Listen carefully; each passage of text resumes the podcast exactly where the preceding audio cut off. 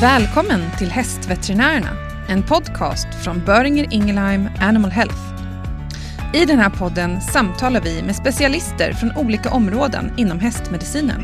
Med det gemensamt att de delar vår och din passion för hästarna. Du lyssnar på Hästveterinärerna, podden för dig som är veterinär eller djursjukskötare och jobbar med häst. I detta tredje och sista avsnitt med Gemma Pearson pratar vi vidare om stress hos häst och hur det kopplas till magsår och andra kliniska problem.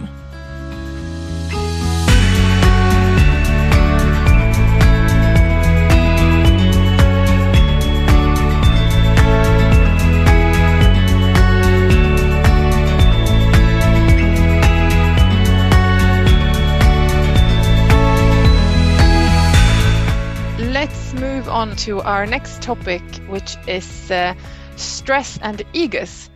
Um, because it's something I think that has been lifted recently a lot the connection between stress and uh, gastric ulcers in horses. And um, there's a lot of uh, talking about the connections and also uh, what to do to um, um, to prevent egus by handling stress and so on. Uh, so the awareness is starting to increase. But what are the actual connections? Like, is there any hard evidence for this, and what what is it? Yeah, so I think we've probably got harder evidence in other species than we mm. do in horses. And it's probably worth looking at some of that literature. I think that can be really useful. Now, obviously, horses are a little bit different to a lot of species we deal with because the stomach is split into two sections. Um, what's actually quite useful is that rats are exactly the same. So rats also have a squamous and a glandular part to their stomach. I don't know whether they call it the margo plicatus in between or not. Um, but uh, uh, yeah, if you ever see a rat's stomach, it's really quite cute. It's the tiny, tiny horse stomach. Mm. So a lot of the original stress physiology experiments were conducted in rats. And what they did was they measured gastric ulcer lesion size. Obviously, this is at post mortem. You don't get mini gastroscopes for rats. Um, they measured gastric lesion size as an indicator as to how stressful certain things were. Mm. And I mean, these were, let's be honest, these were horrible experiments, and thankfully, you would never get ethics to do these things nowadays. But at the same time, we learn an awful lot from them. So there are basically four key components to a stress response. So the first one is predictability. Mm. So the way they would often cause stress in these rats is they would put them in a cage which the floor was a metal grid and then they would electrify it. And of course that's a painful experience. These rats would develop ulcers. But what they found was if you had two cages, the rats can't see or interact with each other, one cage has a light that comes on a few seconds before the shock. The other cage doesn't. Both rats receive this receive the same intensity and duration of shock at exactly the same time, you see a big difference in lesion size. Because the rat where the light comes on, when there's no light on, that rat can relax and go about his normal daily routine. Mm. He knows that the light is going to trigger when he's going to get shocked. For the other rat, this rat has no idea when this is going to happen. So predictability is, is really important from a stress point of view. The other one is controllability. So again, the similar setup, the floor would become electrified, but the rat could press, press a lever to stop the shock. Now, again, it was paired with another rat that it couldn't see or interact but it was rat in box one that when the shock started, he had to press the lever and that would turn it off for both box one and box two. And obviously, I'm talking about two rats, there were lots and lots of rats in the studies. And of course, the rat which has control, which can switch the electric shock off, had much smaller lesion size, even though they received exactly the same amount of shocks and mm. same duration and intensity as the other one. So, controllability is mm. really important as well. The third one is if you have an outlet for frustration. Mm. So for rats, this would be gnawing on a bar or running on a wheel. For horses, I would say this is turning them out in a field or giving them something they can interact and manipulate with.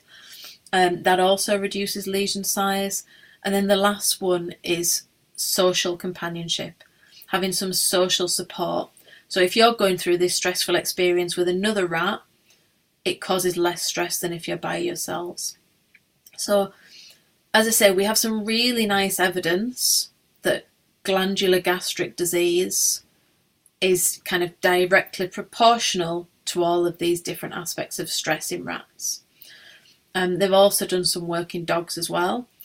In horses, I think we, we don't have the same quality of evidence. I think we're starting to move in that direction, but we're doing it from the other perspective. So we're looking at risk factors for EGUS. And of course, we know that having multiple different handlers is going to increase the horse's risk of developing EGUS. And that is a, a lack of predictability because different handlers will interact with horses slightly differently, they'll ask different things of them, but probably also controllability as well. So it's really important with horses that, you know, if we are leading them, we give them a cue to walk forwards. As soon as they walk forwards, we release that pressure on the lead rope so they can control that pressure. And we also know, you know, the things which we can use to induce stress, such as reduce friends, forage, and freedom, also correlate with an increase in gastric ulcers. Um, what I would say is the majority of cases that I see which have gastric ulcers. So, I, so I guess there's the, the management side, isn't there? So, the race horses that are on restricted forage that are galloping and getting splash ulcers, that's a, a slightly different context.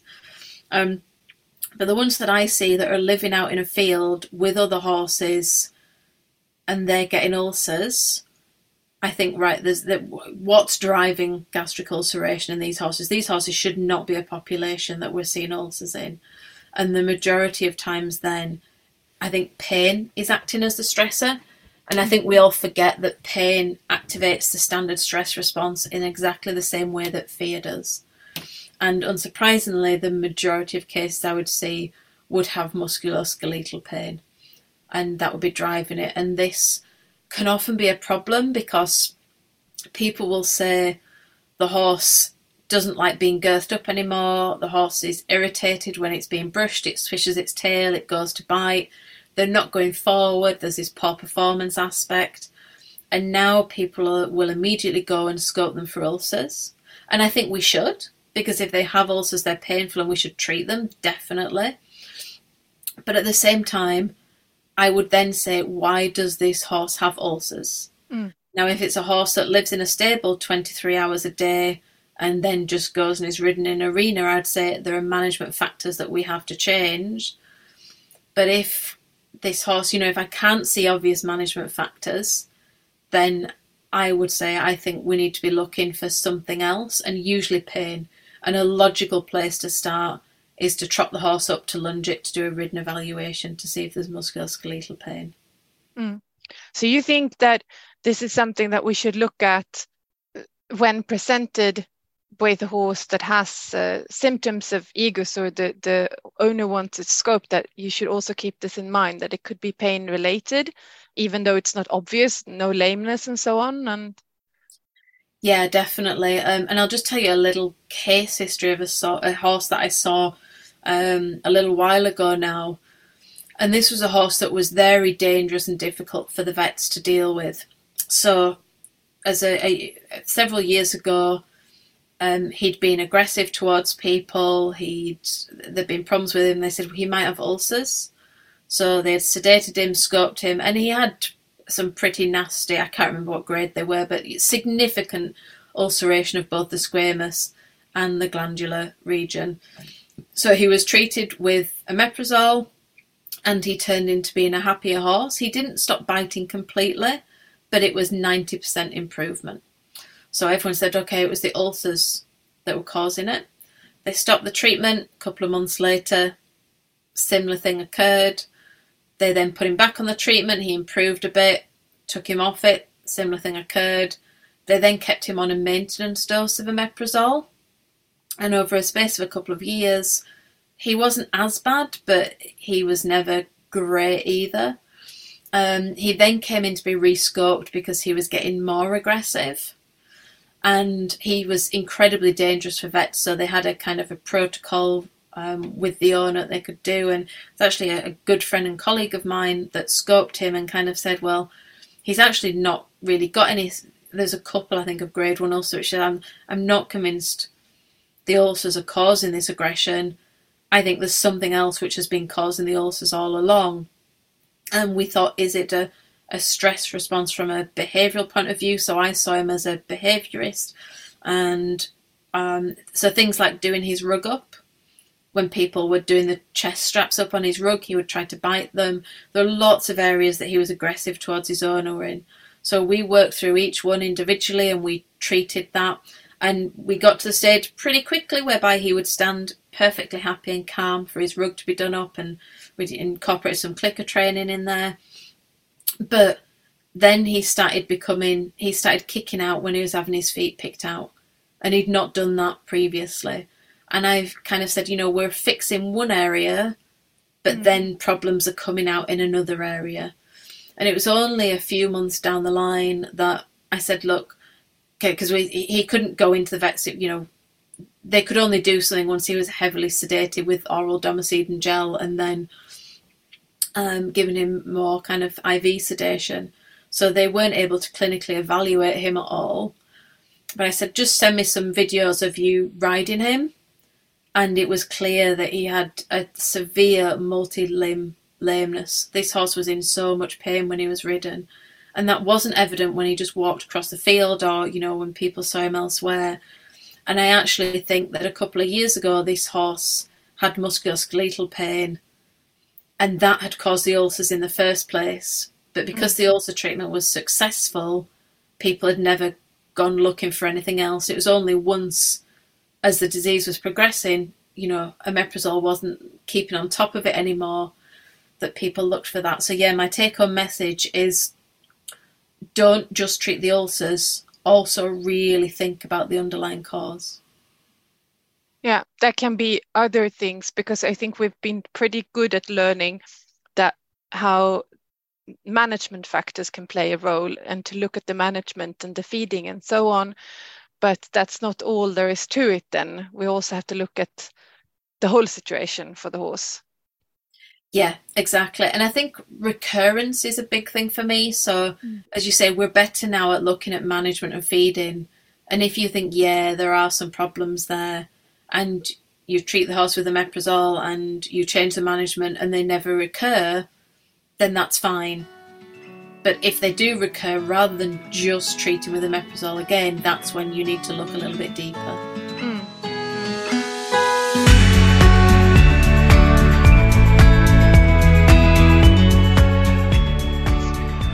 So, if you don't mind, I would like to go back to the rats because I think it's really um, interesting.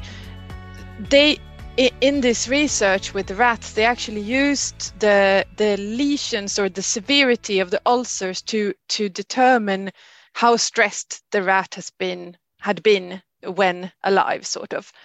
Uh, but how did they make that connection in the first place? Do you know like was it just assumed that this was a stress predictor because they knew that the more nasty they had been to the rats the the harder the lesions or or how was the connections made in the first place? That's an excellent question. I'm afraid i don't know the answer to that one. These these were experiments that were done many many decades ago. Um, and yeah that is an excellent question as to why why you would look at gastric. You know, why would you look at that in the first place? But I honestly don't know the answer to that one. Oh, okay. I, but I will look it up. yeah, because I mean, it, it, it makes sense though to to have it as a sort of um, a measure of stress when when you see that increased stress means increased lesions, um, and but do, do you when talking about the the pain related stress and the pain related um, gastric ulcers in horses then is this something that you have is this um, something that you've seen a lot that you you've done this sort of connection clinically? Like if a horse has recurring ulcers that won't that will keep coming back and doesn't really heal that you or or is it a more a, a hypothesis that that you have, or you know? Yeah, so I see, obviously, I only really see behaviour cases now. So I see a very skewed population of horses. But lots of the cases I see have been treated for ulcers, plus or minus gastroscopy to confirm whether they had ulcers or not. Um, and they haven't resolved, so then I end up seeing them. And a, a good proportion of the cases I see then turn out to have other forms of pain. I, I keep using musculoskeletal pain, that would be the, the most common one, but there are other aspects as well, even things like itchy horses. Mm. Um, we would see that. Then on the other side of it, I think if you look at people that practice internal medicine, speaking to some of those specialists, they will say that you know the horses that are getting ulcers that it recurs.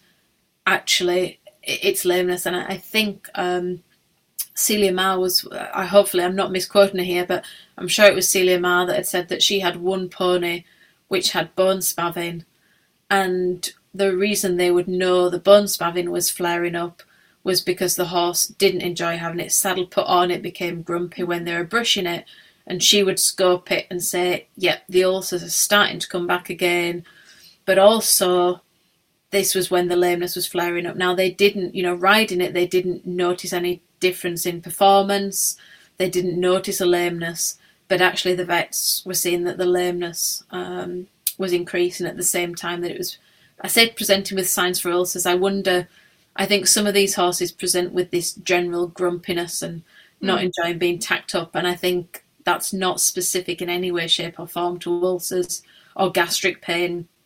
I think it definitely can be. Any form of pain can cause that. Then uh, yeah that's that's very interesting because obviously pain is very stressful. I mean if you are in pain uh, you will also have a higher degree of stress obviously. Um, and just something that you said uh, the itchy um, the itchy horses i'm thinking also about the the insect sensitive horses the the summer itch or um, such cases could then most likely also be prone to ulcers because of the stress it's causing. Yeah, absolutely. And that's why I think it's really important to control these cases. And it's an individual thing, isn't it? So some horses may have mild sweet itch or may have things and they just get on with their lives and it doesn't seem to bother them. Whereas others, it has a massive effect. And I'll tell you a quick story about another horse that I saw again, this is one that was a long way from where I am. It's the other side of the country, really, but I was down there, so I'd agreed to see it. And this was a mare that at this point in time was so aggressive that the owner, she had lived with a head collar on. The owner could clip the leader up onto the head collar and lead her to the field, let go, clip it back on to put it back from field to stable, but she could not attempt to touch the mare. And even leading her to and from the field, which was very close to her stable, she would have something to protect herself from this mare because the mare would sometimes attack her and try and bite her. So, uh, you know, where where do you start with a case like that? Um, and actually, uh, one thing I will do quite a lot is put a CCTV camera up overnight and see what horses are doing when there's no one around. And I'm amazed through doing this in the hospital lots of times. And this is something that Sue McDonnell in America kind of taught me the amount of horses that do things when they think no one's watching. And as soon as there's any person on the yard, even not near their stable, they stop. And I can't remember if this mare had had an analgesic trial or not before, which hadn't made any difference. Um, but we filmed her, and in the middle of the night, when there was no one there, she was itching her hind legs. She was itching them on anything that she could itch them on. So I thought, well, and I, I, couldn't examine them. You know, you you couldn't even touch her mane, let alone go near a hind leg. Um, so we said, well, there's a good chance it's going to be Chorioptes equi, leg mites. We can, and I'd hoped with some clicker training, maybe I could. Um, we sometimes use the dog flea collars um, on the horse's hind legs. I thought, well, maybe we can. No, I, I couldn't get anywhere near her at that point in time. So we put her on steroids and straight away she became a little bit less aggressive and then we could start to work with her and then we could treat her. And we never, I'll be honest, we never got a, a diagnosis because we weren't going to start doing tape impression smears or anything on a horse that was that dangerous. But we were able to treat her. Um, and then since then she's she's made massive improvements and she is a complex case there are other aspects going on with her as well but for her you know you wouldn't normally think you'd normally think using an analgesic trial to rule out pain but actually for her it was the steroids that were needed because it was an itch mm. As opposed to pain mm. yeah lots of things that they can that can stress them i guess and that we need to be open-minded and look everywhere Yeah, definitely. And you saying about the insect worry, so obviously the sweet itch horses, that's very stressful. Um, but even horses without sweet itch, so Janne Winther Christensen at Aarhus, I don't know if I'm pronouncing that right or not. um, so she um, conducted a study where they looked at horses and whether they had access to a field shelter or not, and that had a big impact in summer on their cortisol levels and their stress responses as mm. to whether they could get away from biting insects. Mm. And you, you know, horses are horses. It's amazing how often I go out onto yards and when I'm taking a history, they'll say, "Oh, the horse lives out all year round. He has a field shelter, but he doesn't use it in winter when it's chucking it down with rain. I have to bring him into the stable to keep him dry." And I say, "Well, does he use it in summer?" Oh, yeah. You know, and I think the horse is choosing to stand out in the rain. The rain doesn't bother that horse. It bothers us because mm. we don't like seeing them looking wet, but it doesn't bother that horse. But insects were bothering it. Yeah, yeah. I mean, it's not really that difficult to imagine. To not be able to to escape them must be very stressful. Um, but getting back to to the the um, um, connection to EGUS again, um, how important would you say is the stress reduction to manage and to prevent EGUS in a more in a more um, uh, long term sense? I, I think it's really important. And like I say, it's finding the underlying cause of the EGUS in the first place. So looking at the management, looking at whether they have access to friends, forage and freedom, looking for any potential sources of pain, and also looking at their interactions with people because we want their interaction with people to be predictable and controllable, you know, so that the horse has a good relationship with people. And sometimes that's where we have to step in and help people if the relationship's fallen apart, um, get that relationship back on board again. I think that's a, a good summarization or a good conclusion uh, to um, to sum this up. But just as a last uh, point, what's your um, key take-home message that you would like uh, vets in in the in the Scandinavian countries to take with them uh, from listening to these episodes today about stress and EGUS or both? Okay, so I would say there are no nasty or grumpy or aggressive horses. There are just ones which are stressed, and we need to address that. We need to have a systematic evaluation to work out what is a stressor for that individual horse, which may be different to other horses, and then to address that. Very short and uh, concise message, but important one, definitely. Uh, thank you so much, Gemma, for talking to us today. It's been really interesting, and I think that everyone who has been listening has learned a lot. Thank you very much. It was a pleasure. Tack för att du lyssnar på Hästveterinärerna. Om du gillar det du hör, glöm inte att trycka prenumerera i din podcastapp så att du inte missar några avsnitt. Berätta också gärna om vad du tycker genom att ge en recension. Vi tar gärna emot tips på kommande gäster och ämnen och våra kontaktuppgifter finns i poddens beskrivning.